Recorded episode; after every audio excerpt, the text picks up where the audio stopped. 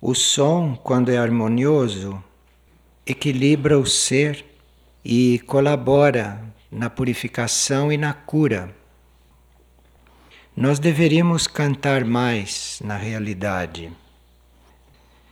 São conhecidos vários processos de cura através do som, pela música ou pelos acordes de instrumentos musicais, não só através do cântico. Um som, quando ele é pronunciado ou quando ele é produzido com uma determinada intenção, quando este som é emitido em oferta, este som pode produzir a descida do alto de uma energia especial e pode, com isto, ir ampliando a nossa consciência, ir abrindo a nossa percepção. Então, num tratamento, numa busca de cura, o cântico e os sons são fundamentais, podem ajudar muito. Há sons que são simbólicos daquilo que acontece conosco e há sons que representam o nosso processo interior. Como, por exemplo, o som dos sinos. O som dos sinos, eles simbolizam a abertura da nossa consciência interna. E o som de um sino pode estar anunciando que a nossa consciência interna está para se abrir, está para se ampliar, como este sino pode estar indicando já a abertura da consciência, dependendo do toque do sino, dependendo do jeito que o sino está sendo tocado. Então, se nós temos disponível um sino, a forma como esse sino é tocado produz um certo efeito. Então, este som vai sempre atingir o nosso lado subjetivo. E quem sabe usar o som, ou quem está coligado com seu interno, toca um sino de forma que aquilo produz um certo efeito em quem vem abrir uma porta, por exemplo, ou em quem está ouvindo aquilo. O canto é algo também que faz um efeito dependendo de como ele é realizado e dependendo também das condições, da situação na qual ele é expresso. Sabe-se, por exemplo, que o melhor canto, o canto de efeito mais profundo, aquele canto que nos toca mais, é quando ele é cantado por alguém que cultiva a solidão.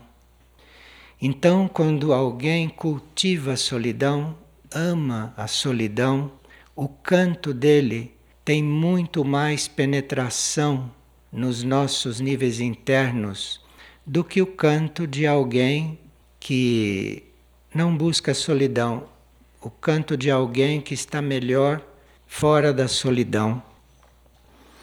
E o canto também tem outro valor, o canto tem outra energia, o canto tem uma vibração superior. Quando quem canta não persegue bens materiais. Então pode haver um grande cantor e um cantor menos grande. O cântico mais profundo é o daquele que não busca bens materiais.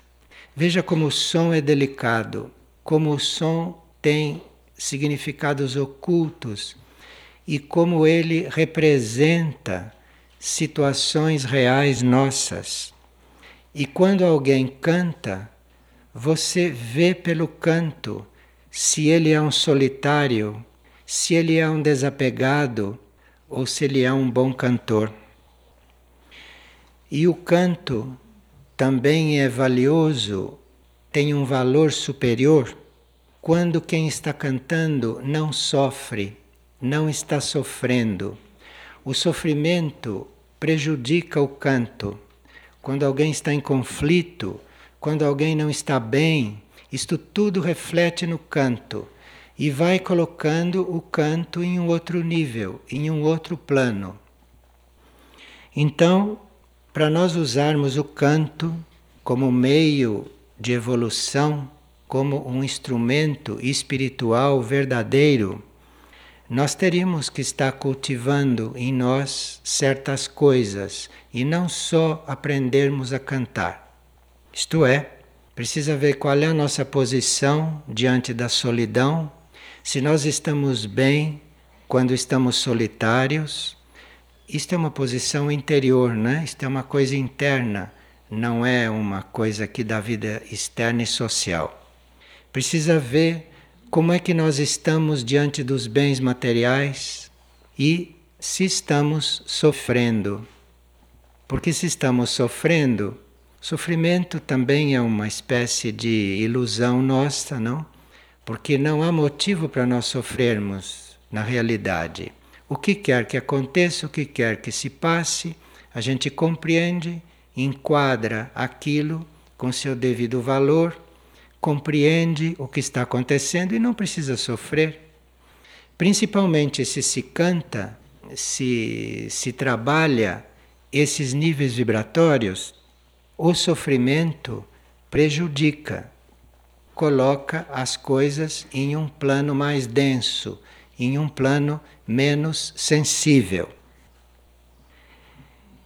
Então, daí se conclui que para você cantar como serviço para a elevação espiritual, aí você tem que ter uma vida especial, ou você tem que ter uma consciência bem enfocada em coisas especiais e que vão muito além da técnica do canto, do que você está cantando, das suas intenções e tudo mais. Quando nós cantamos, ou quando nós buscamos harmonia através do cântico, isto faz parte de toda a nossa vida, de todo o nosso processo. Se trata de nós estarmos exprimindo cada vez melhor este amor pela solidão, que não é uma recusa de estar com os outros, mas é uma coisa muito interna. Porque quanto mais nós estamos em solidão, mais estamos perto de todos. Isto o cântico ensina. Se for um cântico de uma qualidade que nos leve para o nosso interior. Então, ouvindo um cântico, ou realmente cantando, nós vamos percebendo este estado. E vamos vendo que nesta solidão, é quando nós estamos realmente juntos, com todos e com tudo. Então, este assunto do canto aqui é todo um processo, é todo um desenvolvimento, é toda uma evolução que nós somos convidados a fazer. É todo um caminho que podemos trilhar. Quando nós cantamos, quando nós estamos em solidão, desapegados dos bens e não sofrendo. E quando cantamos assim, a nossa mensagem, a nossa vibração, através do canto, tem condições de chegar aos mundos internos. Aos mundos internos habitados. Então você pode falar, você pode escrever, mas nada é escutado com tanta facilidade pelos irmãos intraterrenos ou pelos irmãos extraterrestres do que o nosso canto. Só que não é o som que eles estão ouvindo, é aquilo que está por dentro do som, é isto o que chega lá. Um cântico realmente cantado, um canto realmente harmonioso é uma mensagem contínua que nós estamos emitindo para os nossos irmãos maiores e com toda a certeza de que eles estão recebendo e de que eles estão nos conhecendo melhor, estão nos recebendo, entre eles. Esse tipo de som que se escuta, como os nossos irmãos maiores escutam o nosso cântico, nós também escutamos isto. Há certos sons dos mundos internos, da vida intraterrena ou da vida extraterrestre, que podem chegar aos nossos ouvidos. Só que chega não sob a forma deste som material. Isto é muito misterioso e isto é uma experiência que, quando se faz, realmente nós mudamos de ponto com a nossa sensibilidade. Uma vez nós estávamos em Aurora, na parte física de Aurora, e estávamos andando por lá. E começamos a ouvir um som. E esse som que se ouve, que vem destes mundos, não é um som que se ouça com os ouvidos. Não é com o ouvido que se ouve, nem com o ouvido interno que se ouve. Este som é perceptível na nossa consciência. Não é a cabeça que escuta, não é o corpo que está escutando, é a consciência que escuta este som quando vem de lá. Então, na consciência forma-se essa harmonia e logo a consciência traduz isto como som. Então você experimenta um som, você ouve um som não pelo seu aparelho auditivo. Você ouve um som de uma outra maneira. E é assim que este som chega lá. É assim que eles nos ouvem. É uma transmissão de consciência. É uma coisa no mundo da consciência. Não tem nada de material, não tem nada de instrumental, não tem nada de vocal. E é canto. E é som. Isto é como se fosse um estudo para se chegar neste tipo de comunicação, neste tipo de contato.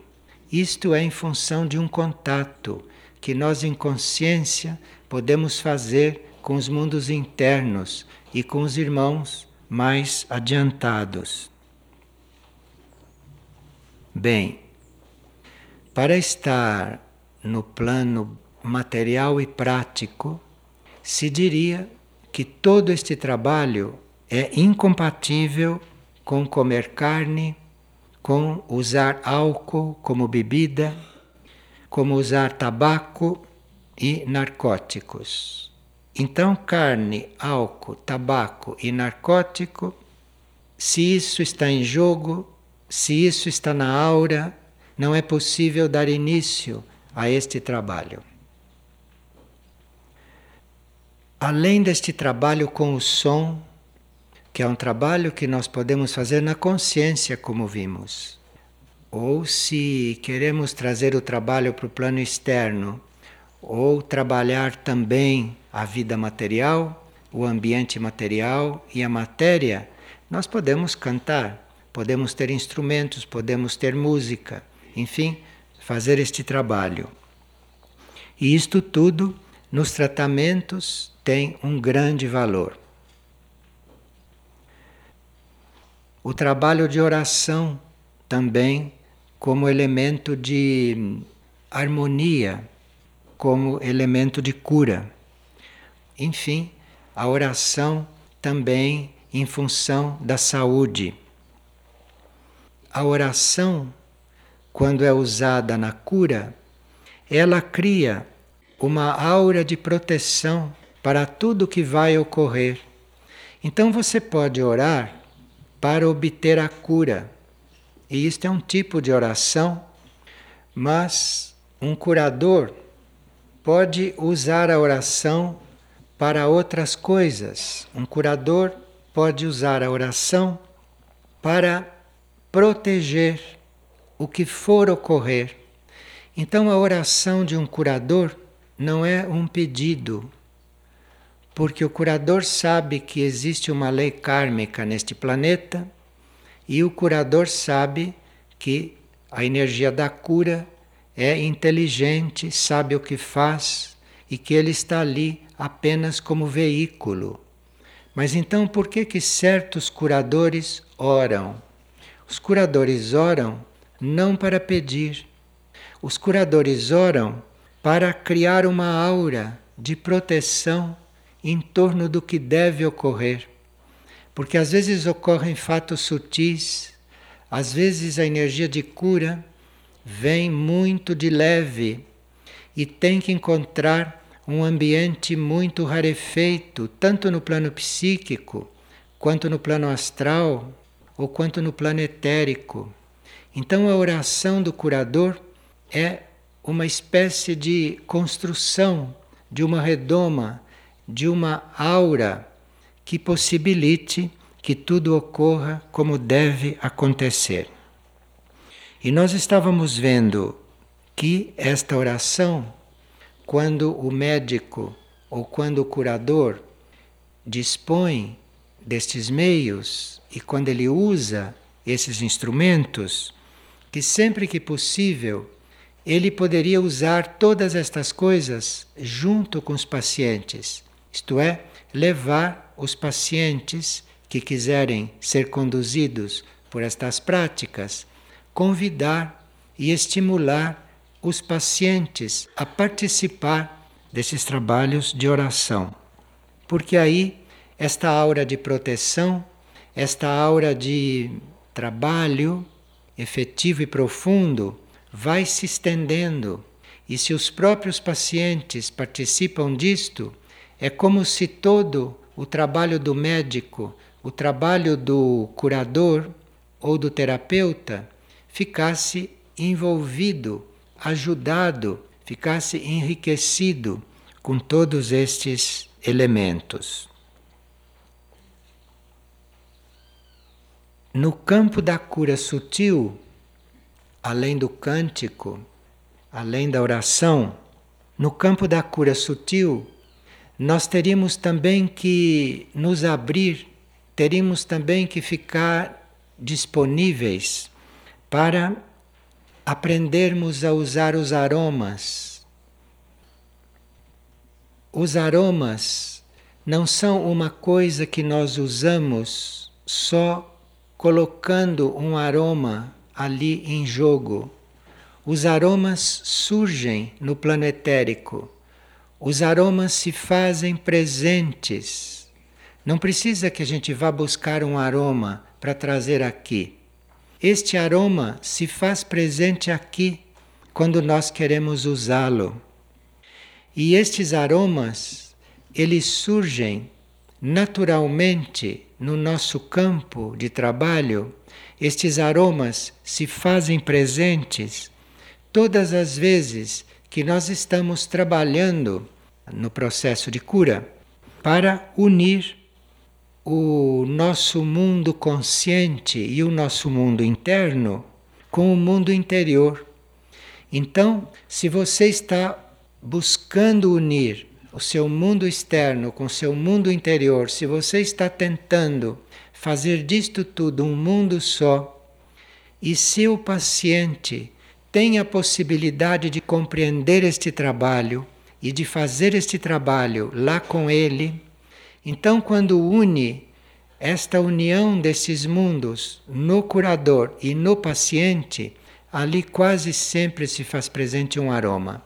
Porque o aroma, ele é representante desta fusão, destes dois mundos, do interno com o externo. Veja, aqueles que sentem aromas e aqueles que já conhecem a presença de certas hierarquias, ou que já conhecem a presença de certos curadores pelo aroma, isto quer dizer que ali naquele processo o mundo interno está bastante ligado ao externo e que o curador ou a entidade que está se fazendo presente chegou o mais próximo possível que ela pode chegar do plano físico, do plano externo. Então, se nós estamos, por exemplo, em conexão com o Padre Pio, para alguma oração ou para algum tratamento, como é uma consciência onipresente, Basta que você se coligue e ela está presente. Mas se surge um aroma ali, naquele momento, é porque aquele ser chegou o mais próximo possível do plano físico. Então ali surge o aroma. Não é ele que emite o aroma. O aroma surge desta conexão. O aroma surge quando há esta proximidade. Então, se surge um aroma de repente, é sinal que a sua consciência chegou bem próximo de um plano interno, que a sua consciência está em grande parte no mundo invisível. Então, o aroma não é um sinal de materialidade, só porque nós sentimos. O aroma é um sinal de que estamos, como o mundo externo, como o mundo físico, como consciência física, bastante coligados com aquilo que é interior. Porque você pode sentir um aroma, mas o paciente pode não estar sentindo. Você pode estar percebendo, mas o paciente pode não estar participando daquilo. Então, para trabalhar com aroma, que seria este, né, o trabalho com os aromas, você pode começar a adestrar os seus pacientes neste campo. Você pode começar a sugerir para eles que os aromas são harmoniosos. Então, neste caso, você usa os aromas materiais. Você pode usar os aromas materiais com eles. Se o lugar onde ele vai ser atendido tem um determinado aroma, isto tem que ser muito discreto e muito inteligente, isto tem que ser muito oportuno, porque senão pode produzir uma reação contrária. Mas se aquele ambiente é preparado, e às vezes aquele ambiente é preparado muito tempo antes, então quando eu vou receber uma pessoa amanhã, eu já uso um certo aroma aqui, para quando ele chegar amanhã, aquilo está quase imperceptível, mas vai fazer o efeito, vai treiná-lo, vai educá-lo, vai ajudá-lo a entrar num outro tipo de vibração, de sensibilidade. Outra coisa que pode estar presente nos nossos tratamentos, que pode estar presente no nosso trabalho, são aquilo que nós chamamos das... não é bem inalação, quando nós aspiramos alguma coisa. No livro de Mirna Jade se fala do uso desta vibração respiratória. Em vez de nós estarmos fazendo exercício respiratório, nós podemos colocar algumas gotas de óleos essenciais em água fervente. Então, aquele vapor, se pode convidar o paciente a aspirar aquilo, convidar o paciente a inalar. E isto é muito importante, é muito fundamental e muito suave no tratamento de enfermidades cardíacas, por exemplo.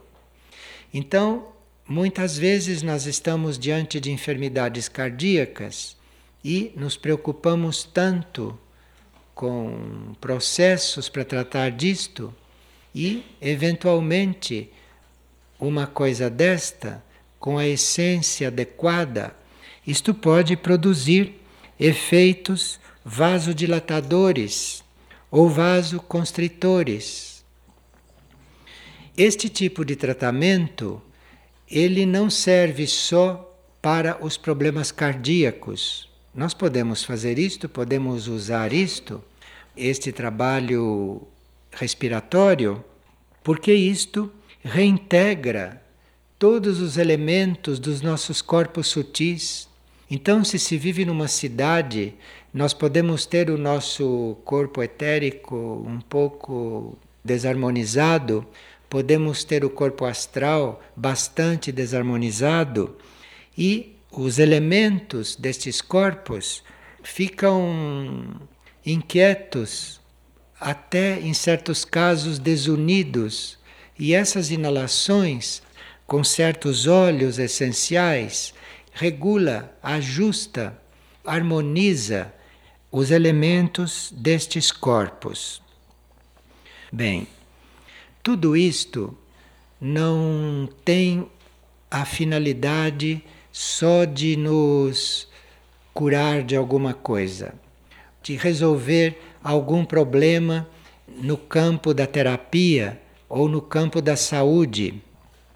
Mas isto tudo, principalmente os cânticos e tudo isto que foi descrito, cada coisa desta usada com inspiração, com equilíbrio, tudo isto são elementos que desenvolvem no indivíduo a coisa mais importante para ele se manter no caminho. Então ele vem eventualmente para se curar de um mal. Ele vem, por exemplo, procurar porque ele está com algum incômodo ou que ele precisa de algum tipo de cura, mesmo cura interior. E tudo que se faz para atender aquele processo tem um endereço bem preciso, que é curá-lo. Mas tudo isto faz um trabalho muito mais sutil do que colocar o indivíduo em condições de saúde.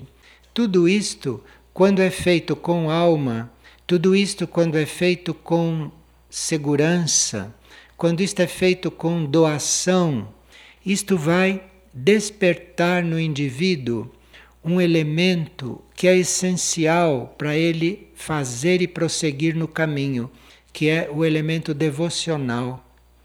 Então, a devoção não desperta no indivíduo só quando ele tem um objeto de devoção, porque ele pode ser um devoto, mas não ter um objeto específico de devoção. E ele pode ser um devoto, ele tem uma energia de devoção para emergir nele. Ele tem que resolver o problema da devoção, porque a devoção é um estado de alma, então todos têm que ser devotos. Mas a devoção nem sempre se move quando há um objeto externo. Às vezes as pessoas percorreram caminhos muito duros, às vezes as pessoas vêm de experiências muito sofridas, então a devoção neles está encolhida. E você falar em colocar um objeto de devoção para ele, aquilo aperta mais ainda, porque ele vem realmente muito sofrido. Todos esses procedimentos, todos esses tratamentos sutis, todos esses procedimentos que não são a farmácia, mas que são este nosso relacionamento com os planos internos, isto tudo toca de tal maneira os corpos do indivíduo que estas vibrações, estes aromas, estes sons, tudo isto que é muito sutil, que é invisível, que tem o seu lado não material, isto vai tocar o coração, vai tocar a alma do indivíduo e ali pode brotar esta devoção. Esta devoção pode ser ativada e o indivíduo não se defende quando aquilo começa a emergir, porque não há realmente um objeto da devoção. A devoção foi ativada ocultamente. A devoção foi ativada também pelo amor com que você usou todos estes recursos com o paciente. Enfim, o ingrediente principal e fundamental é o amor. Mas isto tudo é a parte externa do amor. E isto tudo desperta no indivíduo esta energia, desperta no indivíduo este sentimento. E isto é o que o mantém no caminho. Isto é o que mantém a todos nós no caminho. Nós não mantemos no caminho espiritual porque temos força de vontade. Isto não basta, porque o caminho espiritual não é muito fácil. Então não basta a força de vontade, não basta querer, não bastam as oportunidades, não bastam as facilidades, não basta chegar ao momento kármico. Para você se manter no caminho espiritual, você precisa ser devoto. Isto tem que estar movido lá na sua alma. Isso tem que estar vivo lá na sua alma. Esta devoção é a coisa mais importante para você se manter no caminho e para você estar no caminho, porque com a devoção você está no caminho, ou você está diante da luz maior, você está diante daquilo que você está procurando, sem uma razão específica, sem você estar ali por obediência, sem você estar ali porque acha que deve estar. A devoção, quando surge, te coloca ali e você não sabe por que está ali. É porque você é devoto. Não há nenhuma razão humana para você estar ali. Você está ali por devoção. E isso é muito importante, porque se você está no caminho por alguma razão mental, ou se você está no caminho por alguma iniciativa tua, você vai sempre ter questionamentos com respeito ao caminho. Se você resolveu entrar no caminho, se você decidiu entrar no caminho, você entrou no caminho. E é uma das portas. Mas mais cedo ou mais tarde você vai ter um questionamento dentro do caminho. E você vai ter que lutar, você vai ter que questionar, você vai esperar respostas. Se você entra pela devoção, você nunca vai ter um questionamento. A devoção é liberta de todas as questões. Quando há um devoto verdadeiro, ali não há nenhum questionamento, ali não há crítica. Então vejam como é importante isto emergir, como é fundamental que isto possa vir à tona, que isto possa fazer parte da nossa vida e fazer parte da cura. E de onde vem esta energia da devoção que está lá dentro da nossa alma? De onde surge isto? Como é que isto surgiu lá na alma? Isto surgiu lá na alma porque a alma já está devota da mônada. A alma já está adorando a mônada. A alma já está buscando a união com a mônada. Então, como a alma está voltada para a mônada, a alma já está com este sentimento. E para nós, esta devoção é impessoal, como se descreveu, e ela não precisa de motivo, porque o motivo está na alma. A alma devota da mônada tem esta energia. E quando a alma te passa isto, você não conhece motivo nenhum. Isto já chega pronto para você ter aqui, para você usar aqui. Agora, dentro da alma existe também o amor. Então a devoção é mais ou menos assim como estas palavras procuraram dizer, mas o amor na alma é fundamental também, e o amor vem logo junto com a devoção, porque é o amor que completa toda esta união. É o amor que completa toda esta união do que vem da mônada, do que vem da alma, da sua aplicação da devoção, tudo que tem que ser unido. Esta devoção completa, ela é completa porque tudo está unido nela e o que une é o amor. Você vai chegar antes na devoção do que no amor. A devoção leva a esta possibilidade de você estar perto da coisa, de você estar voltado para a coisa e de estar diante da coisa sem nenhum questionamento. O amor vem em seguida para unir tudo isto e para fazer disto tudo uma coisa só. Então na devoção você não tem questionamento, mas a união perfeita que vai acontecer através da devoção, isto já é outro sentimento, já é outra energia da alma que você vai então conhecendo aí.